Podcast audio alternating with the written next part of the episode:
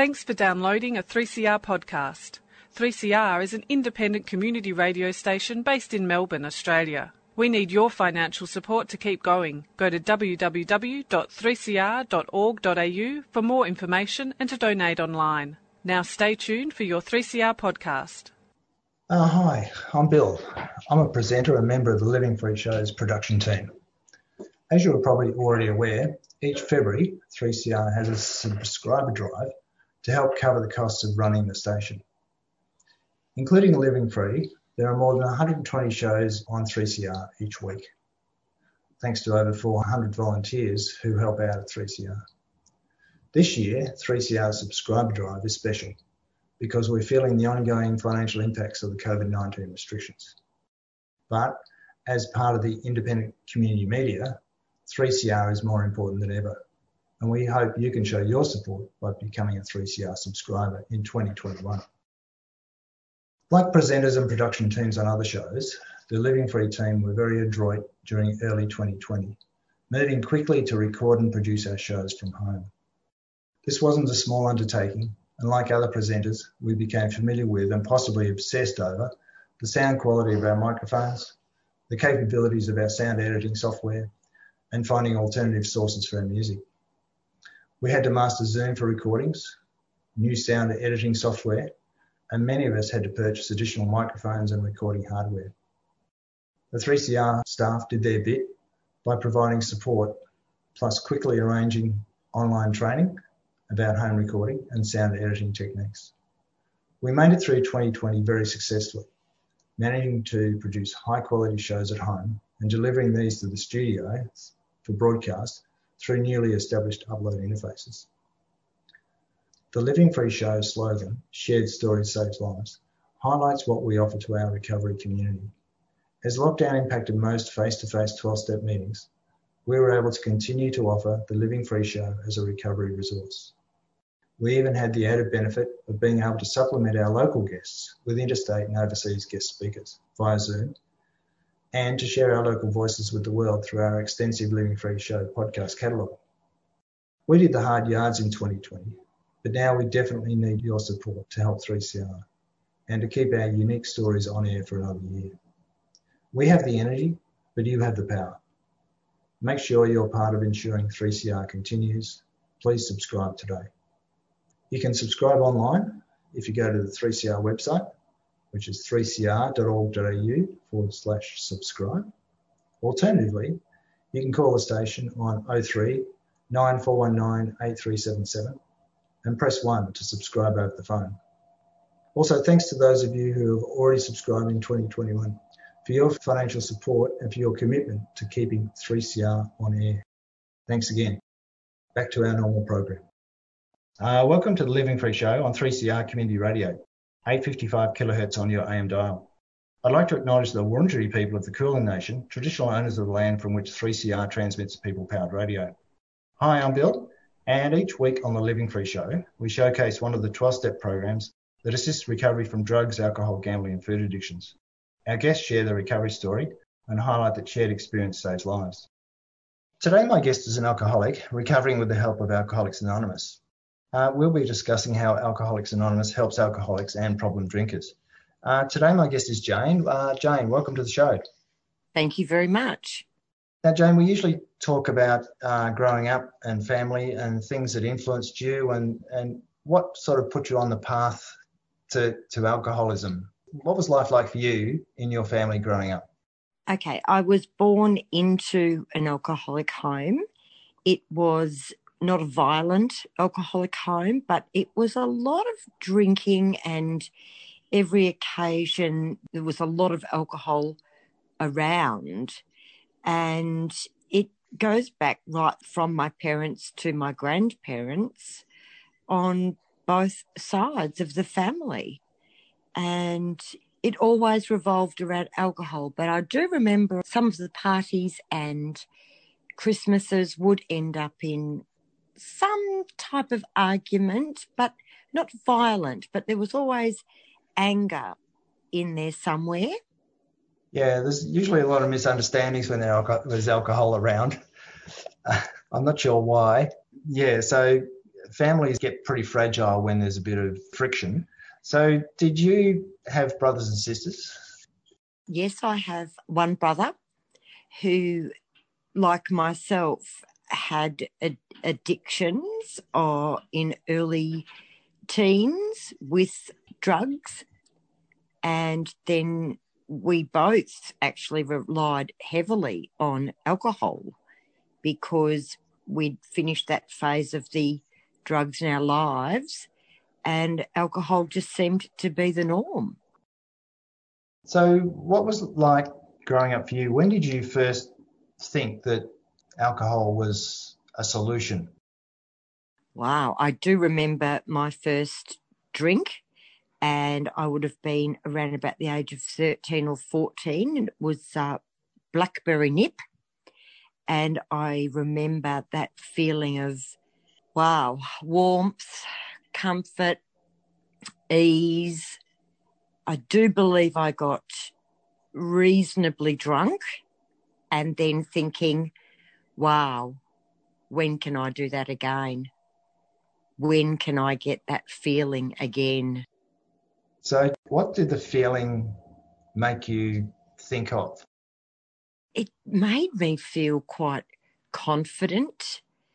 It gave me this feeling of almost like an outer body experience of, wow, who is this person? Who is this confident person who can be the life of the party and laugh and do silly things and people like me and laugh. It was was a fabulous feeling.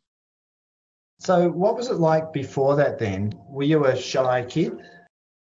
I was shy but i was quite silly wanting perhaps attention i believe looking back now and wanting to be liked by a lot of my peers in primary school, high school.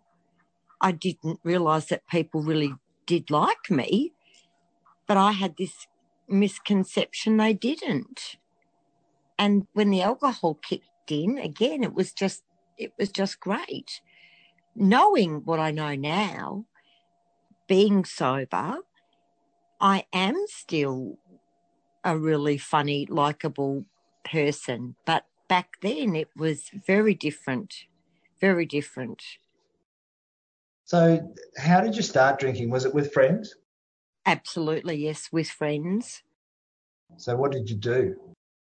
It was usually at parties when I was a teenager being allowed to go to parties and perhaps the blue light disco and the school functions that we had. I believe on one or two school camps, somebody sneaked a bottle of something in. I don't remember that, but then pouring it into a, a can of Coca Cola, and then away we went. Sounds terrific. so, did your parents know you were drinking? Did they care? I don't think they knew. I really don't think they knew. I don't think they. Yeah, I, I can say that with honesty and conviction. They they didn't know. It was well hidden from them.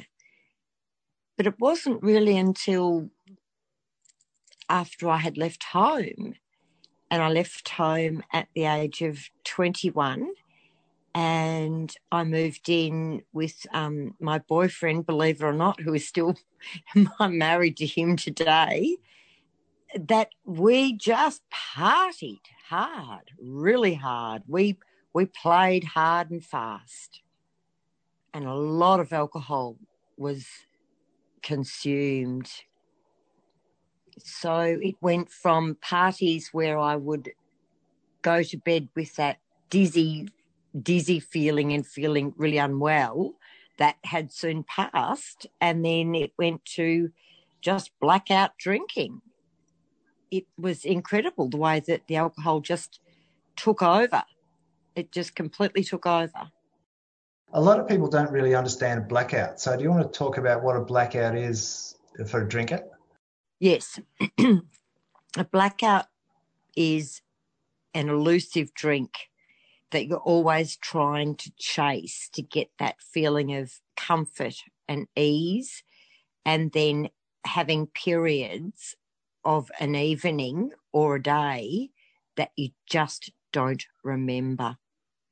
You wake up and you think, I have no idea what happened. It's a terrible feeling. It's a feeling that I will never ever go back to because it scares the life out of me today.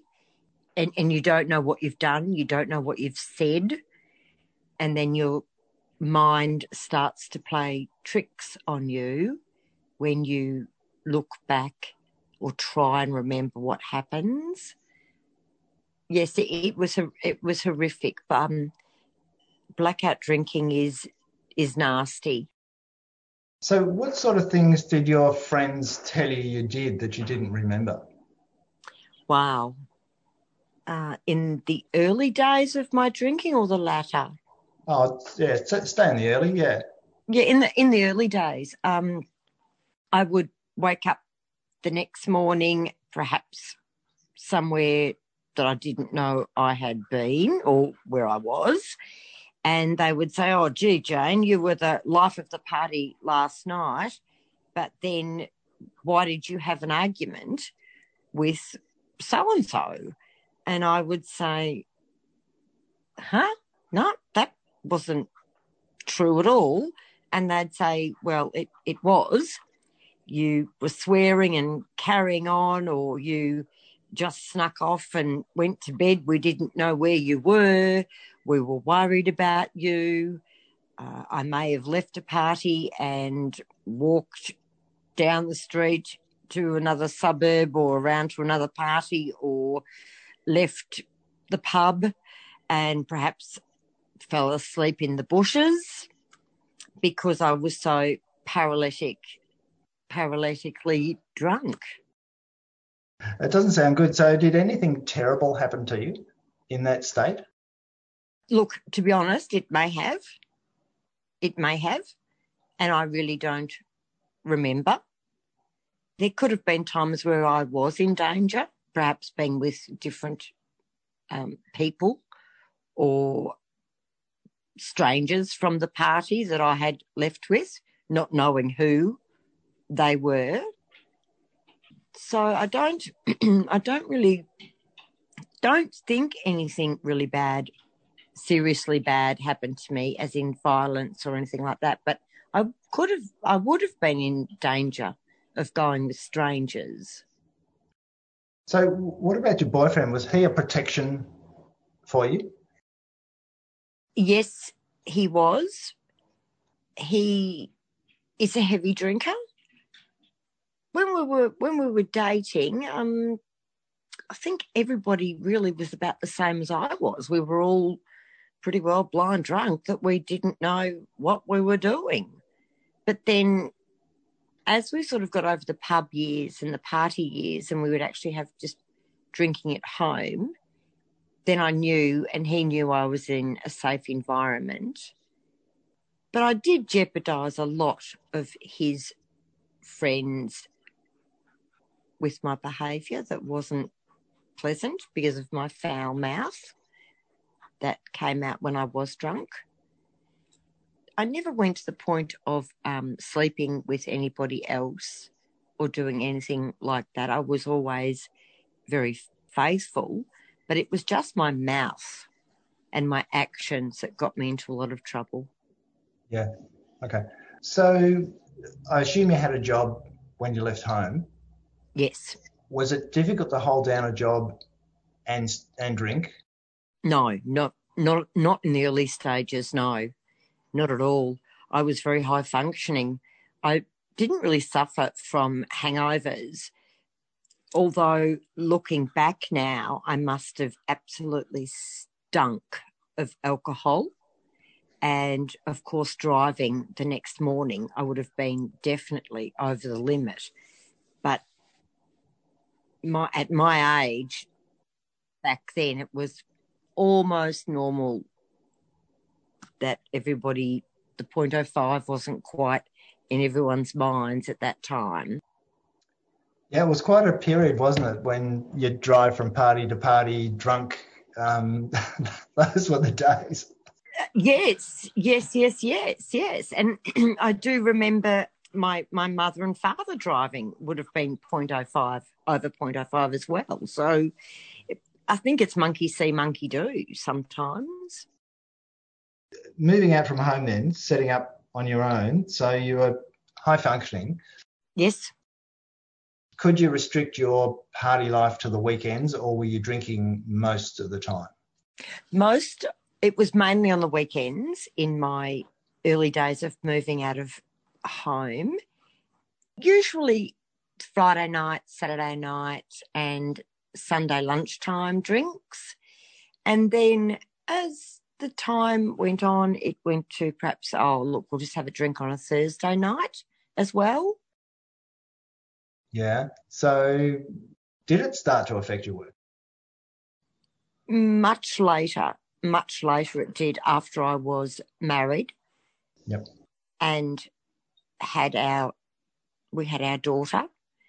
Alcohol really ramped up and kicked in then. That's when I noticed people would perhaps look at me a little differently. They'd look at my eyes. They most certainly would step back from me when I would speak. And I'm sure now, looking back again, that was the alcohol breath. So early in your um, marriage, then, yes, did your drinking create conflict with your husband? Oh yes, oh yes, definitely. We um, he was very concerned, very concerned. Uh, there was a period that I was had my mother, my mother in our care, and looking back, I just couldn't cope with that. I just couldn't cope with it, and my drinking became. Uh, Mum was still having quite a few wines of an evening, and I then would sneak in. Her cask wine was kept in the laundry, and I would sneak in and just drink it straight from the cask just to get that feeling and to stop my mind from the worry of mum, the family, how am I going to get through this? So every night I could actually just pass out and not have to think about anything. Work, I feel, was a release for me because I could think and do other things, but with it was as soon as I got home that I I just knew I, I couldn't cope. I, I couldn't cope with having the dishes to do, the washing to do, the mum to care for, our younger daughter.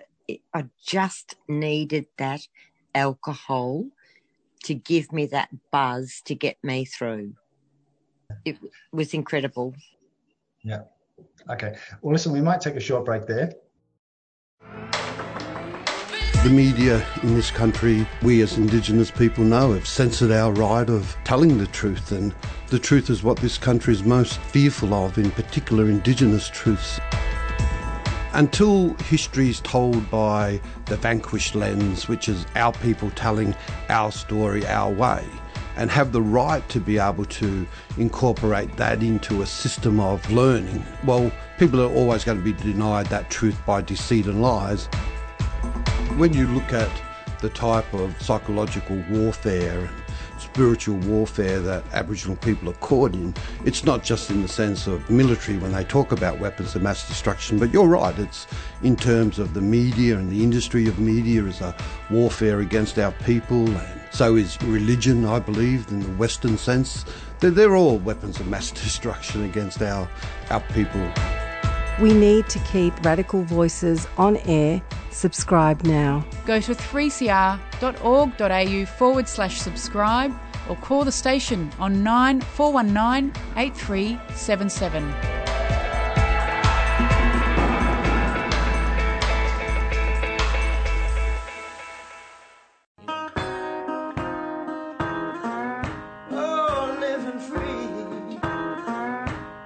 This is the Living Free Show on 3CR, 855 kilohertz on your AM dial, and 3CR on digital radio.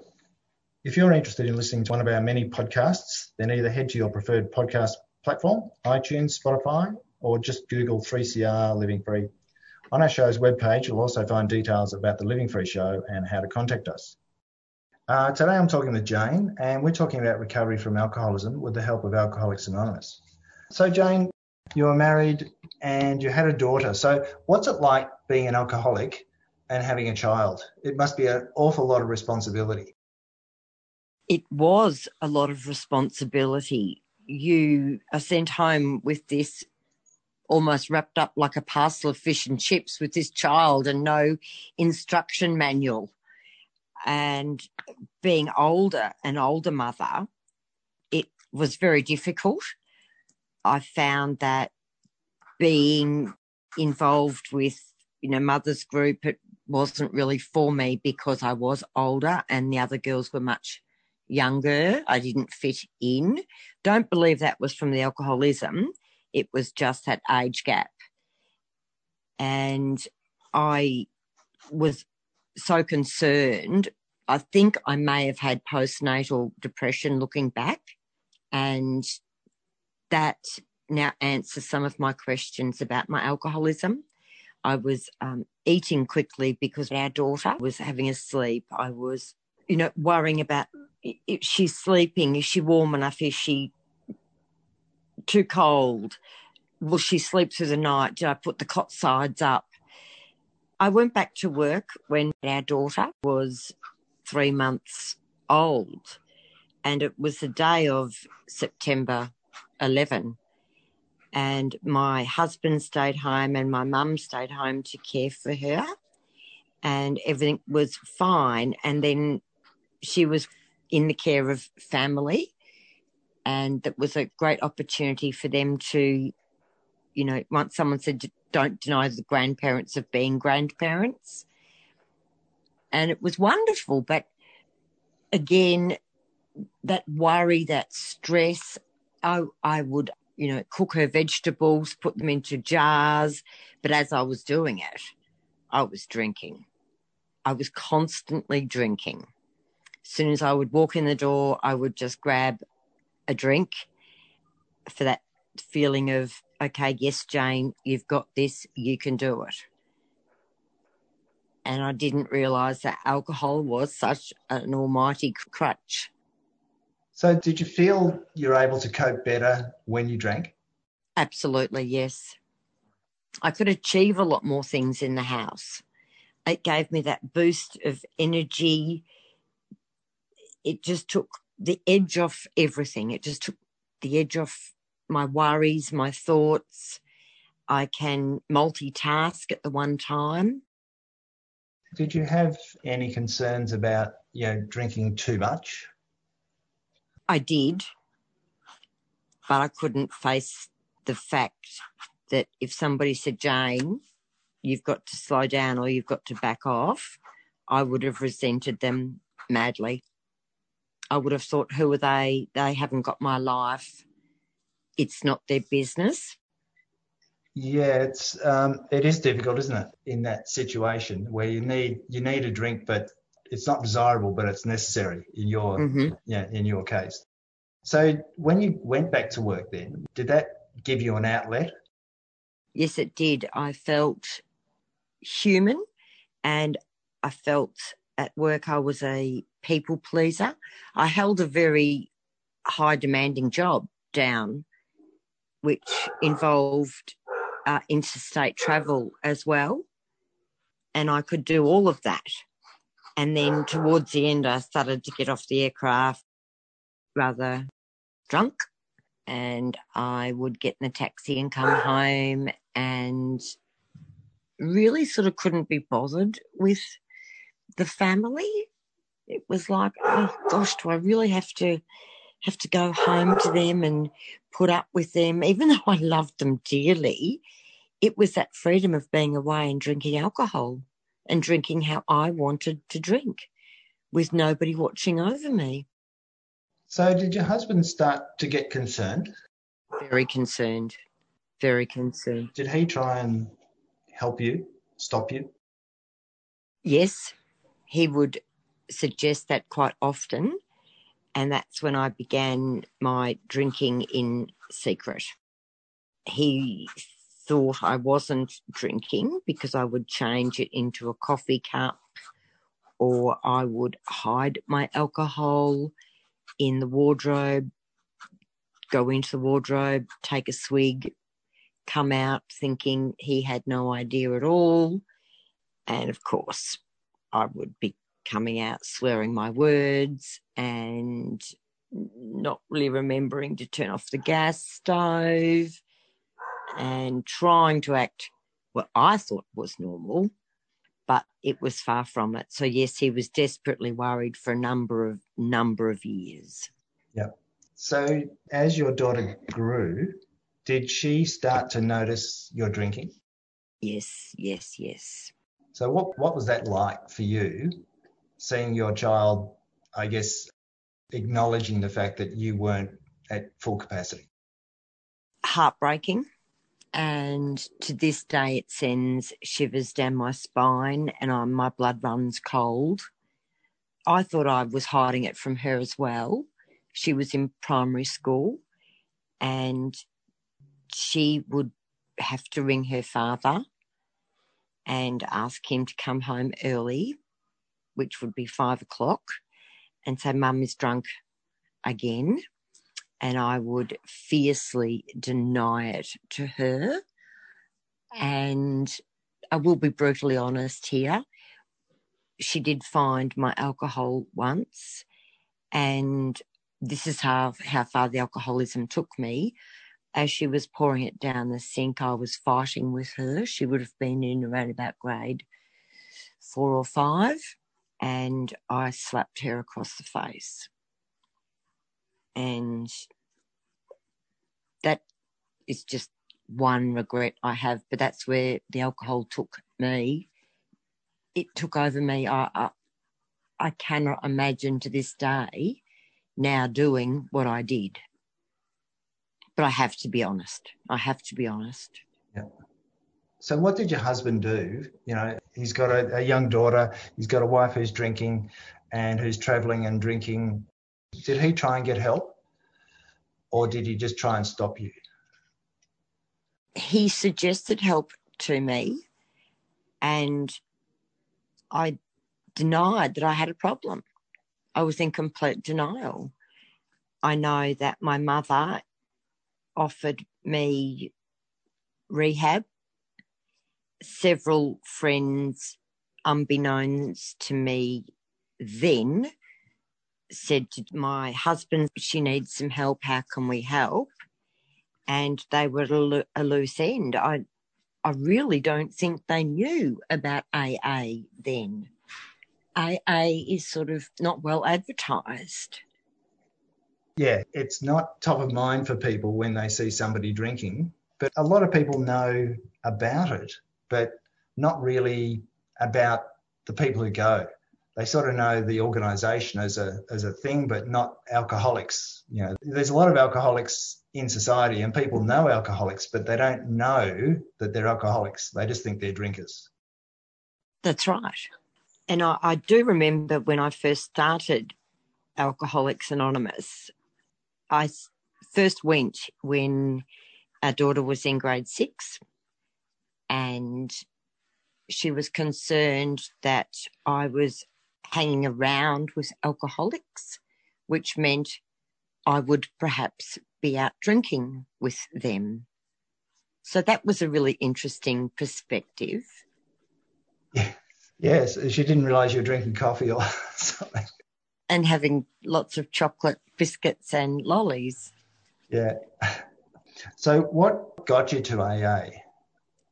A girlfriend of mine who we would have a Christmas party with each year was drinking tonic water. And I said to her, Are you okay? And she said, uh, Yep, I'm just on the tonic water. And I thought to myself, Sharon drinking tonic water? That's really bizarre. So I rang her and I said, Sharon, do you mind me asking what's going on? And she said, Look, I've joined AA. And I said, What? Really? You? And she said, Yep. And I remember mentioning it to my husband. And he said, Why don't you bring her back? And see what this place is all about. So I went to her house and she said, Jane, look, you will see a lot of um, writing on the wall. It will say God, it will say this. Don't let anything about that scare you from coming. So I remember going to my first meeting with her and her daughter, and they are still in AA today, the same as I am. And that first meeting with them changed my life. And I remember driving home from my first meeting thinking, oh, I wonder if someone's actually put those speakers who were speaking up there just for me because who else hides alcohol? Who else does terrible things to their children? Who else does all of this? I started to identify. And I actually felt a little paranoid driving home that night. I passed many a bottle shop that was open. And because I had stayed sober, my goodness, to drive, I thought, mm, will I have a drink? Won't I have a drink? I'll just move because the dogs are barking. And um, then I got home and I thought, oh, look, will I continue in the driveway? What should I do? What should I do? Anyway, I thought, look, they said you you can actually stop drinking if you come here. I'm thinking, I don't know how. Anyway, that night I stayed up very late and I didn't have a drink and there wasn't any in the house. And I thought, okay, um, I didn't sleep because I hadn't slept for so long. I had blacked out every night to sleep. And so I remember someone saying, go to a, a meeting each day, each day. So I, I did, I continued on. And then I realised three days had passed and I hadn't had a drink. Think I felt like one. I'm very lucky that I didn't die of an alcoholic seizure.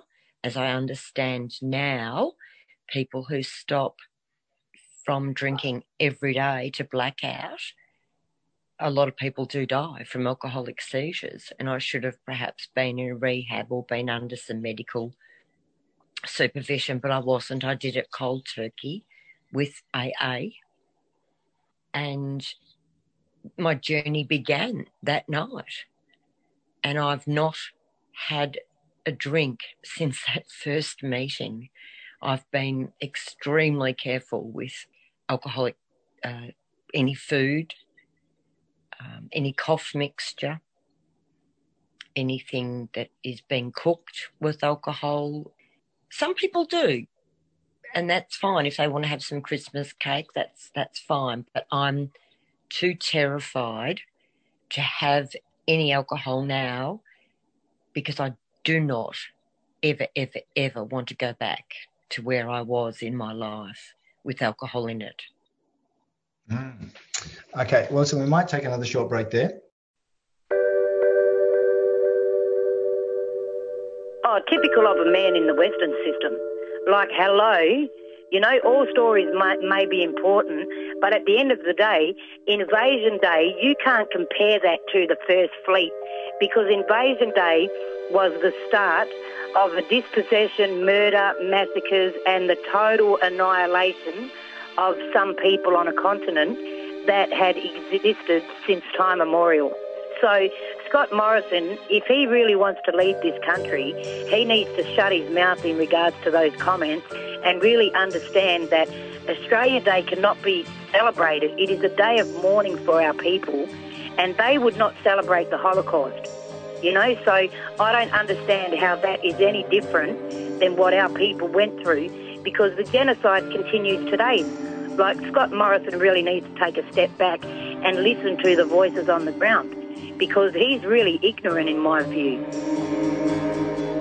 Subscribe to 3CR in 2021. Feed Radical Radio. Subscribe today. Go to 3cr.org.au forward slash subscribe or call the station on 94198377.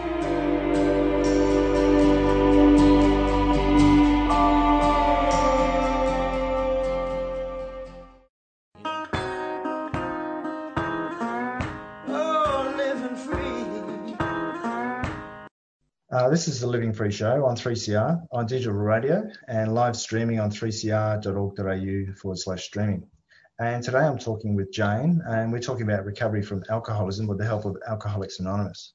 So, Jane, coming into AA, going cold turkey off alcohol. So, what was the first noticeable thing for you of not not drinking and being in a program? Because you depended on drink for so long to, to make you feel better. So now you're going to, to AA and you're not drinking and you're coping. Mm-hmm. What was the change like for you? The change was incredible, as in, uh, it was almost like an out of body experience. I would go to meetings and I would feel fantastic sometimes I would have to go to a shop and just walk around and clear my mind because I was a bit nervous to go home still sober, as in I was scared that I was going to stop off and buy a drink somewhere. I did eat copious amounts of ice cream with chocolate and strawberry topping. I did do a lot of rocking in the bean bag I was quite short with the family, as in my words. And I said to my husband, I just can't. I cannot do that washing. I can't go in that laundry. And he said, It's fine. I'll do it. We had very simple meals. We made sure that everything was quite simple at home in my early recovery because everyone was still very nervous at that stage my daughter was still very, very nervous. She wasn't quite at that stage that she, at that age that she understood completely. And they were still tiptoeing around me and very wary. And then all of a sudden, this change and this trust began to develop again.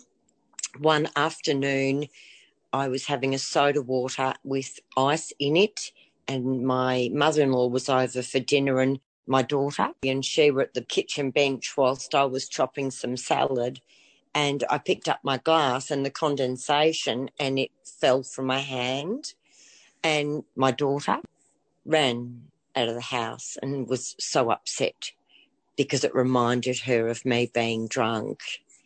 And I said to her when she came back in she said mum you ruined half of my primary school years.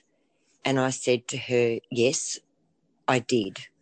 But there all there were also some very good memories. I said, I can tell you that I won't drink again, but what I am going to do is show you. So from then, everything started to cheer up a little at home. And when we would go to parties, I would make sure that I was in the kitchen, perhaps helping, handing out food. I had to get myself a different job rather than just be standing around chatting and talking to people. I felt like I had to keep on on the move, and there were people that were still quite nasty to me, looking over their shoulders. Is she in the esky? Is she getting herself a drink, or is she going to get a soda water? Let's see what she pulls out. And uh, I, I got over that. That faded. And I'd talk to my husband and say to him, Oh gosh, don't worry. He said, You're home sober, everything's fine. It's all okay. But it was it was damn hard work. I was also taught by older sober members to get some service positions, and I now work on the AA hotline phone. And I remember we were camping, and a gentleman had phoned me, and I didn't realise, unbeknownst to me, that my daughter was listening through the through the tent, and I'm trying to get this fellow from a particular station via a bus, and my daughter poked her head out through the fly wire and said, Mum, if he catches this bus number from Nunawading Station, he'll be able to get down Canterbury Road. And I just remember bursting into tears of joy. It was just amazing to think that she had finally accepted and understood AA. I suggested Al Anon to her, but she's not ready. I have been sober now for just on seven and a little bit years, a day at a time. And the world record for sobriety for me is 24 hours. Personal best, yeah. Yes, yes, yes. So, did it affect your relationships with friends, particularly people you used to drink with? Yes. A lot of them really didn't want to know me. And so now I understand that they weren't great friends so as the friends started to drop off, what did happen is that my family came back, as in my my cousins, my nieces, my nephews. I was allowed to drive them to fireworks on a Christmas Eve. I was trusted again. I was able to babysit. I was able to be a present aunt and cousin. My best friend stood by me through thick and thin, and she is proud of me. My family is proud of me, and most of all, I'm proud of myself. But there's no way known I could have done it without Alcoholics Anonymous for me. Yeah. So, how has it changed your relationship with your husband?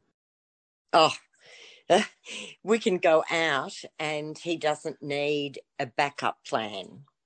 He can go out and enjoy himself knowing that I'm going to leave the house and come back in the same order that I left the house in. I won't come back looking like Alice Cooper with makeup running all down my face yeah, it's a, it's a it's a lovely it's a feeling of freedom. It's the you know we're far more relaxed and trust. That's the most important thing for me is trust. It's wonderful. Yeah. So did it give you a, a better appreciation of your parents drinking when you started to recover? Yes, I uh, I understood it. I understood it. And I don't I don't resent them for their drinking. That was just that era and their genetic makeup. And they must have had a lot of troubles the same as I did. But it wasn't talked about back then we're so lucky to have that freedom that we're able to speak about our feelings today and people wanting to understand people a lot more whether they're alcoholic or they're not. So, what's it like at work now that you're sober and you can do a day's work without without alcohol? At work, it's lovely because I can be me and I am a funny, fun loving person. But the most important thing is I am trustworthy, very trustworthy at work. And I know that I'm dependable. If I say I'm going to do something, I will do it. I won't have to go home and get pissed on it and worry about it and worry about how I'm going to do it. Similar to this interview, I, I committed to it and was nervous at first, but that's my life now. It's okay to feel a bit nervous. It's okay to feel feelings and learn how to cope with them. Sometimes I go off like a pocket rocket. If the kitchen bench isn't clean, everyone knows the kitchen bench isn't clean Well, Jane's not, you know, her headspace is not right. But when the kitchen bench is good, Jane's good you know, your, your daughter's obviously, you know, grown up a lot since you came into AA. So what's your relationship like with her now that she's, she must be what, almost 18 or so?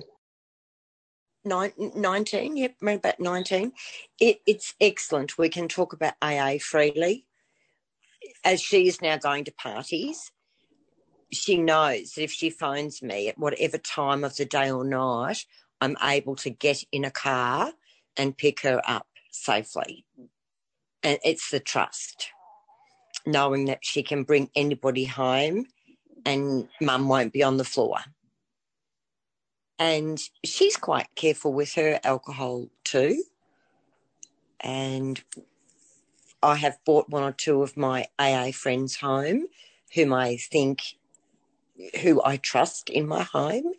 And my daughter has actually sat down and had, you know, a rap at the table with us. So, and she looks at them, looks at these ladies, and she says, Mum, they really are, they were just like you. And I said, Yep. I said, Yep. We, we come in all shapes and forms. An alcoholic doesn't have to be a, a person with a brown paper bag and an overcoat on a park bench we are very normal people that have just a horrible disease. For me, I believe it's a genetic disease. And I know that there is no cure. But for me to continue with my AA program, and it gives me great joy in helping other unfortunate alcoholics. I do do a lot of service work and I I really owe my life to AA. Yeah. People don't really appreciate how much alcoholics sobriety and recovery depend upon helping other alcoholics. So, do you want to talk a bit about that, about helping others? Certainly. It when I do go to a meeting, if there is a newcomer in the room, I've learnt that they are the most important person in that room because that was once me. And it also reminds me of where I was. And I would like to share with them that there is freedom out there from alcohol. It is hard work. It is tough. And to be gentle and to be kind on themselves because it is damn hard work, but it's there if you want it. I pick up people from rehabs and take them to AA meetings. And I really just say to them what was said to me. If there if is the word God that you may be scared of, or there's something on the walls written that you may be scared of, please just look past that and just sit down and listen and listen to what people have to speak about and share from the floor. Sometimes you will like people in AA. Sometimes you won't like them. But we are so fortunate in Melbourne that we have so many meetings to go to that they have such a choice. So, how have you found sort of the COVID online meetings? Have they been as good as face to face? Mm, for me, no. And to be honest, I didn't do a lot of the Zoom meetings because I was Zooming so much at work. I was just zoomed out. And um, that was hard. Now that we are doing face to face meetings, there is this sense of relief that people can get out and see each other. And the thing is, you can't hide behind that camera. You can't turn off you can on Zoom, you can turn off that camera and people can't see how well or unwell you are. And that's the beauty of having a face to face meeting and having a newcomer. And within about three weeks of not having a drink, their eyes look clearer. Yeah. It's so nice to say that to them and give them that encouragement where the Zoom, you couldn't actually have that little after meeting chat or before meeting chat just to personalise it a little more. Yeah, it's harder one on one, isn't it? To get that one on one in real terms. Yeah. Definitely, definitely. Okay. If anybody would like to find out more about Alcoholics Anonymous, uh, then you can phone them in Australia on 1300 222 222 or go online at aa.org.au for more information and details of local AA meetings. Uh, that's about all we've got time for today. So I'd like to thank Jane for sharing her recovery experience with us and talking about how AA has helped her. Thanks, Jane. Thank you so much, Bill. Thank you so much. It's been great. Uh, I hope you'll be able to join us again next week when we'll be talking about food obsessions and feature some members of Food Addicts in Recovery Anonymous. Uh, thanks for listening. Stay safe and stay tuned now for more Radical Radio on 3CR. Luke Sinclair, Raised by Eagles. Subscribe to the most important form of media that we have here, not only in this town but in the in the country. Because uh, without community radio, you're only going to hear what um, somebody wants you to hear and, and not what is actually uh, really going on uh, around you. So, not only that, they support independent musicians, and without community radio, most of us would not have a voice at all. So, I just like to personally say thank you, 3CR, for, for giving uh, artists like myself an identity and a voice in this town. Uh, long live community radio. Subscribe, people, subscribe. Keep it alive. Subscribe to 3CR in 2021. Go to 3cr.org.au forward slash subscribe or call the station on 94198377.